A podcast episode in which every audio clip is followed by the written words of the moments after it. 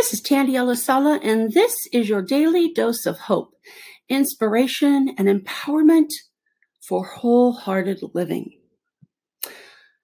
I absolutely love this quote from an unknown author. And suddenly she found herself grateful, grateful for all the darkness, the heartbreak, and the betrayal, because it allowed her to recognize true love when she found it.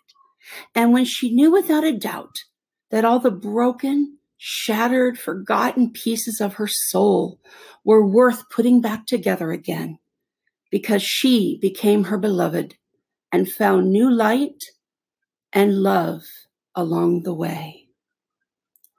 Gratitude is the foundation for developing your greatness.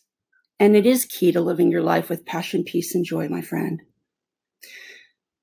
I believe it is the secret sauce. So when you need hope, find something, anything to be grateful for. To get messages of hope and inspiration delivered right to your inbox, head over to bit.ly forward slash DDO hope.